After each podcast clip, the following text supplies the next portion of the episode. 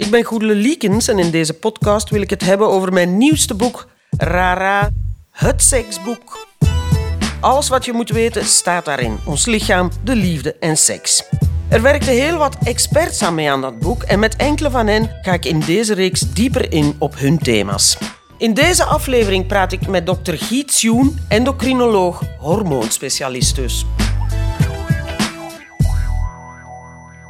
Variaties in sekskenmerken. Ja, wat zijn dat, variaties in sekskenmerken? Het is eigenlijk een groep van diagnoses die kunnen gesteld worden, waarbij er een variatie is op het thema van typisch man of typisch mhm. vrouw. En dat kan dan een uh, chromosomale variatie zijn, dat kan een hormonale variatie zijn, of mensen kunnen gewoon andere lichamelijke kenmerken hebben dan wat klassiek onder mannelijk of vrouwelijk verstaan wordt. En wat, wat zijn die lichamelijke... Want dat zijn zaken die je meteen zou kunnen zien ja, bij geboorte. inderdaad, misschien met een voorbeeldje wordt dat uh, duidelijker. Uh-huh. En soms worden uh, meisjes geboren met een clitoris die groter is. En dat kan dan misschien een kleine penis lijken. Of de schaamlippen zijn aan elkaar gegroeid. En dat lijkt dan heel sterk op een, uh, op een balzak. Ja. En op die manier is het dan moeilijk voor een kinderarts om onmiddellijk te weten van bij geboorte is dit nu een jongen of een meisje. Maar het is niet alleen maar op kinderleeftijd dat, de, dat er diagnoses gesteld worden. Soms is er een puberteit die uitblijft of een puberteit die net te snel komt. Wat dan een aanleiding kan zijn om onderzoeken te doen en zo een diagnose te vinden. En soms zijn er mensen die op volwassen leeftijd komen met verminderde vruchtbaarheid of onvruchtbaarheid, waar we ook nog zo'n variatie op de seksuele ontwikkeling kunnen vaststellen. Dus en dat klinkt zo mooi, zo, nog zo'n variatie op de seksuele ontwikkeling. Dan zou het bijvoorbeeld kunnen, om heel concreet te zijn, dat je zegt uiterlijk is dit een jongen, een man. Maar eh, als we nader gaan onderzoeken, blijkt daar ook een, een soort baarmoeder of... Eh, ja. Ja, nee, dat klopt. Eh, ik denk het meest sprekende voorbeeld is het voorbeeld van uh, compleet androgeen ongevoeligheidssyndroom. En dat zijn dan vrouwen die toch 46XY-chromosomen hebben, dus een mhm. mannelijk chromosoom, die ehm, um, geslachtsklieren hebben die testosteron maken, maar die vrouwen zijn ongevoelig aan die testosteron. Dus normaal gezien eh, zouden die mensen wel ontwikkeld zijn als man, maar die hebben hormoonreceptoren die die testosteron niet aannemen. Nou, ze hebben wel de receptoren, maar die nemen het gewoon niet ja, aan. Ja, er is een, nou. een, probleem, een genetische variatie op die receptoren. Dus een hormoon is altijd een stofje wat dan moet binden op een receptor. En dus zijn die vrouw gebleven, want dat is toch belangrijk voor te weten, vind ik, voor iedereen, oorspronkelijk de basismodel is een meisje, hè? Basismodel is een meisje, ja. Maar dit zijn dan mensen die toch een Y-chromosoom hebben. Dus mm. Ehm, die meisjes die hebben dan toch wel een probleem. En het zijn meestal heel mooie vrouwen die uh, geen testosteron gekend hebben. Dus niks van acne, niks van beharing. Er zijn een aantal topmodellen met een compleet androgeen ongevoeligheidssyndroom. Maar er zijn wel geslachtsklieren, deelballen eigenlijk, die uh, veel testosteron maken. En ze hebben ook een ondiepe vagina. En ze hebben geen baarmoeder, dus ze zijn eh, per definitie dan ook onvruchtbaar. Mhm. Wat dan natuurlijk wel andere problemen met zich meebrengt.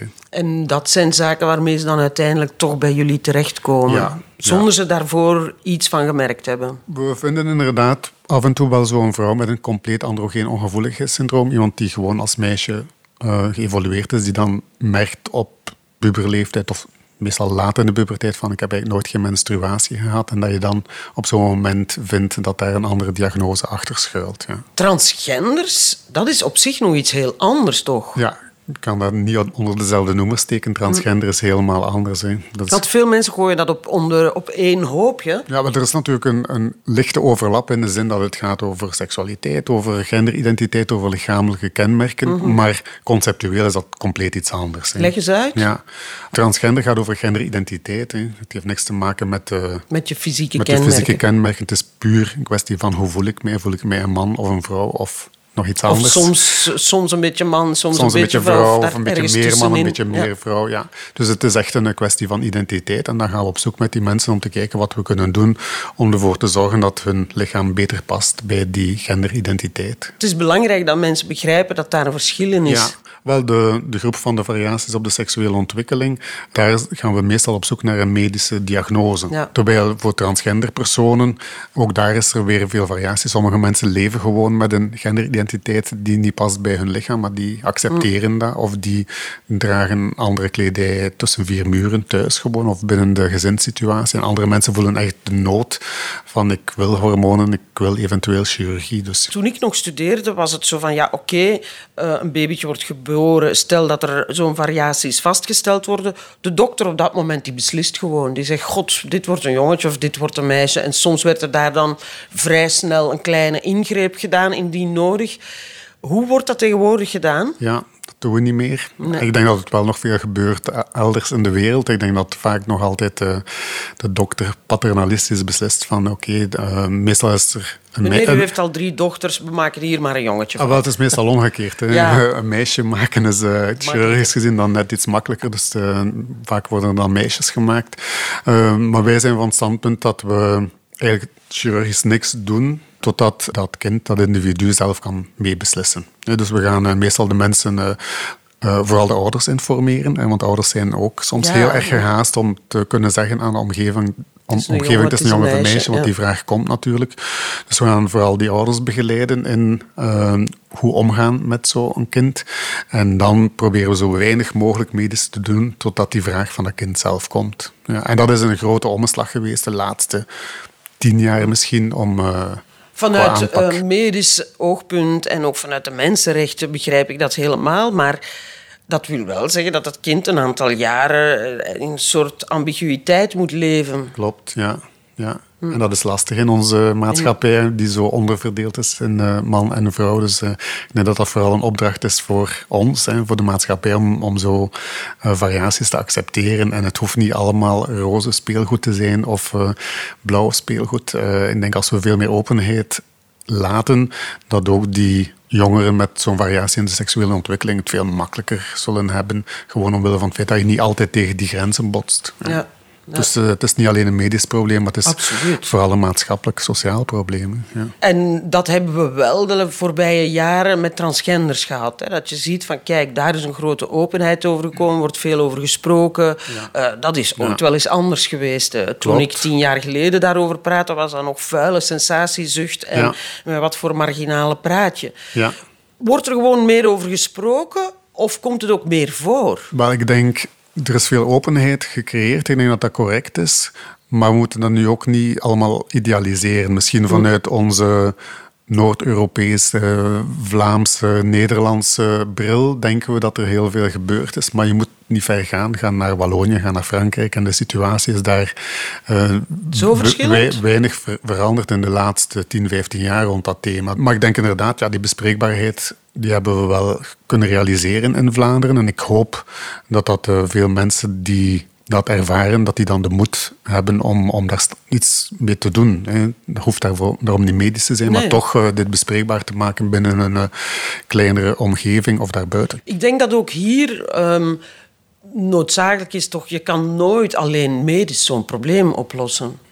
En soms heb je zelf, ik bedoel, medisch niks. Er zijn veel mensen die inderdaad geen medische zorg wensen of nodig hebben. Hè. Als, je, als je tevreden bent met uh, je genderidentiteit en af en toe de uitlaatklep hebt om thuis andere kledij te dragen, dan is dat goed van mij. Dan hoef je niet naar de psycholoog of naar de dokter te gaan, wat mij betreft. Het zijn alleen maar die mensen die, waar dat de dysforie, de ontevredenheid met het lichaam dan zo belangrijk is. Uh, ja, die mensen stappen dan naar de zorg. De vraag is waarom is dat? Dat is een moeilijk vraagstuk. Ik denk dat ja, het aanbieden van zorg, wat er vroeger veel minder was, dat dat één element is. Ik denk ook dat de wetgeving die er bestaat, waardoor dat het juridisch gezien makkelijker is om van voornaam van geslacht te veranderen, dat zijn zeker basisvoorwaarden om uh, mensen de kans te geven om daar iets mee te doen. Door de positieve rolmodellen in de media denk ik dat uh, veel mensen daar de moed uit putten om te zeggen van dit, uh, dit ben ook ik en ik wil daar iets mee gaan doen. En misschien zelfs een soort herkenbaarheid. Dat is het wat ik voel. Dat is het, ja. Dat, dat hoor, ik vaak, mm. dat hoor ik vaak. met de, thuispersonage herinner ik mij mensen die ja. naar thuis keken en dan zeggen van, oh ja, dit verhaal van Kaat, dat is uh, inderdaad, dat is mijn leven. Uh, hetzelfde met uh, Bo van Spilbeek, hetzelfde met Sam Bettens. mensen die herkennen. En de Girl. En de Film Girl, ja. Heerlijk dat er eindelijk die openheid is en dat dat kan bijdragen tot het geluk van veel mensen ja, dan toch. Absoluut, ja. ja. ik zie dat ook op mijn consultatie. Eigenlijk zijn dat leuke consultaties om te doen, omdat je echt mensen helpt om een droom te realiseren. En meestal naar de dokter gaan is niet zo fijn. Uh, maar ik zie super, ik het nog niet bekeken. super ja, veel uh, tevreden mensen op consultatie komen. Natuurlijk, soms is er wel eens een probleem of een medisch probleem wat lastig ligt. Maar over het algemeen zie ik uh, alleen maar mensen die groeien en die enthousiast zijn op consultatie. Dat is fijn om te doen. Super. Over de penopauze. Ja, maar penopauze, daar ken ik niks van, hè? echt ja. niets. Bestaat, bestaat het eigenlijk wel? Wat bestaat niet, dat is ah, op die, die, manier... Dat heb ik ook altijd gezegd. Voel je zelf niet schuldig, want het bestaat niet. Het is natuurlijk een populaire term, hè, een, uh, analogie met menopauze. Maar bij een man bestaat zoiets niet. Hè. Er is geen pauze. En natuurlijk zijn er mensen die testosteronproblemen kunnen hebben, hè, aangeboren door een behandeling door teelbalkanker. Dan is het allemaal uh, heel duidelijk, als er geen testosteron is, dan moeten we daar iets aan doen, dan moeten we aanpassen. Maar er is dan zo... Testosteron uh, daalt sowieso met de leeftijd. Ja, testosteron daalt met de leeftijd, maar er is nooit een acuut moment, een acute ja. pauze. En natuurlijk zit je dan met de discussie, als dat testosteron een beetje gedaald is, is dat dan een probleem of niet? Of is dat gewoon een aanpassing naar volgens leeftijd, qua ouder worden. Als een testosteron dan zo op de grenswaarden hangt, dan vraag je je af van al die symptomen die die mannen hebben, ja, is dat dan gerelateerd aan dat testosteron? Wel, symptomen is natuurlijk wel heel vaag, hè, want je, uh, het is heel subjectief. Ja, ik zie, maar, sorry, maar ik wil het toch weten. het is echt een, een subjectief gegeven zijnde. De nummer één klacht is sowieso seksueel verlangen, libido, wat vermindert. Daar is een duidelijk verband met een testosteronspiegel. Ja. Uh, mannen zeggen van, uh, dat hun lichaamsbeharing afneemt, dat ze minder energie hebben, dat ze minder spierkracht hebben, minder spiermassa. Dus allemaal een beetje vage klachten. En als je het in onderzoek gaat bekijken, dan vind je eigenlijk maar één symptoom wat echt gerelateerd is aan die testosteronspiegel en dat is dat seksuele verlangen. Ah, ja. Dus dat is eigenlijk de nummer één klacht. Maar we gaan dan uh, ja, testosteron moeten meten. Hè. We gaan een bloedafname moeten doen op correcte manier, s ochtends nuchter. Hè, want het is maar op die manier dat je testosteron goed kan bepalen. En we zijn nooit tevreden met één cijfer, want testosteron kan even lager zijn. Je bent, heb je griepje gehad of je bent anders ziek geweest, dan als beschermingsreactie zakt je testosteron. Dus na zes weken controle, als we dan tweemaal een te laag testosteron hebben, dan zijn, we, dan zijn we er nog niet. Want dan, ah, we, want dan gaan we op zoek gaan naar de oorzaak. En waarom is dat testosteron mm -hmm. te laag? Dat is dan nog een zoektocht. Maar stel, we vinden niks, testosteron is twee keer te laag en een man heeft klachten, dan is misschien inderdaad een, uh, een probleem wat we moeten behandelen. Anderzijds, er zijn veel mannen met een te laag testosteron volgens de referentiewaarde, volgens het labo, mm -hmm. die nul klachten hebben. En dus we gaan nooit een cijfer op een laboformulier gaan behandelen. We gaan een man met klachten behandelen natuurlijk. Ja. Nu moeten we toch snel ingrijpen voordat het een stormloop wordt aan testosterone. En dan kan je dat zo op het internet bestellen. Dan denk je, ik ga pilletjes en smeersels bijnemen. En dan echt mijn libido, man, dat swingt hier de pan uit. Maar zo werkt het niet. Hè? Nee, dat zijn Amerikaanse toestanden. De, de verkoopcijfers van testosteron in het buitenland zijn fenomenaal. Terwijl wij denken dat maximum 1% van de mannen uh, effectief een te laag testosteron heeft met bijbehorende klachten. Ik spreek dan over mannen boven de 65 jaar. En als je geen klachten hebt of je hebt geen tekort en je gaat die testosteron bijpakken... Ja, dan heb je een dopingseffect. Hè. En het enige resultaat daarvan is dat je afhankelijk wordt van dat testosteron. Want het lichaam reageert zo dat je eigen productie, je eigen teelballen stilvallen op zo'n moment. En je netto winst is uiteindelijk nul. Voilà, ja. dat vond ik een belangrijke. Ja. ja. En uiteindelijk moet je echt op zoek gaan naar die zeldzame patiënt, dus de juiste patiënt voor een juiste behandeling. En moet je vooral heel veel mannen beschermen tegen onnodige therapie, waar ze afhankelijk van zullen worden uiteindelijk. Ja, maar dat is wel een belangrijke om te vernoemen. Maar valt dat dan onder die penopauze, zoals mensen dat noemen? Of is dat dan toch ook meer puur een psychologische uh, staat waarvan je zegt, ja, goh, ik zit in die fase van mijn leven, de kinderen zijn misschien het huis uit en ik zal het maar zeggen, uh, de Harley Davidson of de minares. een testosteronspiegel is vooral een weerspiegeling van je algemene gezondheid. Hè. Dus als we een man vinden met klachten en een laag testosteron, moeten we vooral op zoek gaan van wat is er anders aan de hand. Heeft die man hart- en vaatproblemen, neemt hij medicatie, heeft hij suikerziekte misschien? Dus het is echt een zoektocht om te kunnen verklaren waarom dat die testosteron laag is. En zoals ik daarnet zei, het is heel zelden dat we alleen maar uitkomen op klachten en een iets te laag testosteron. Meestal vind je wel een andere aanleiding. En de grote nummer één is overgewicht. Te veel vetmassa. Slecht voor de erectie, ja? Absoluut, ja. En vermageren helpt goed voor de erectie. Ik vind het misschien nog beter dan een Viagra-pilletje. En zeker het buikvet, hè? Klopt. Vooral buikvet, daar zit een chemische reactie in waar testosteron één stapje verwijderd is van oestrogenen, wat natuurlijk niet zo goed is voor erecties. Dus dat buikvet verminderen door beweging, door gezond dieet, zorgt ervoor dat die balans tussen de mannelijke en de vrouwelijke hormonen weer beter wordt, met gunstig resultaat dan. Ja. Ik denk dat wij het ultieme argument net hebben aangehaald om mannen toch aan een gezondere levensstijl te helpen. Ja, dat is mijn missie in uh, dit jaar. Dan is ze geslaagd. Dank je wel. Oké, dank je wel. Het seksboek. De ideale cadeau voor uw lief. En daar heb je zelf ook nog iets aan.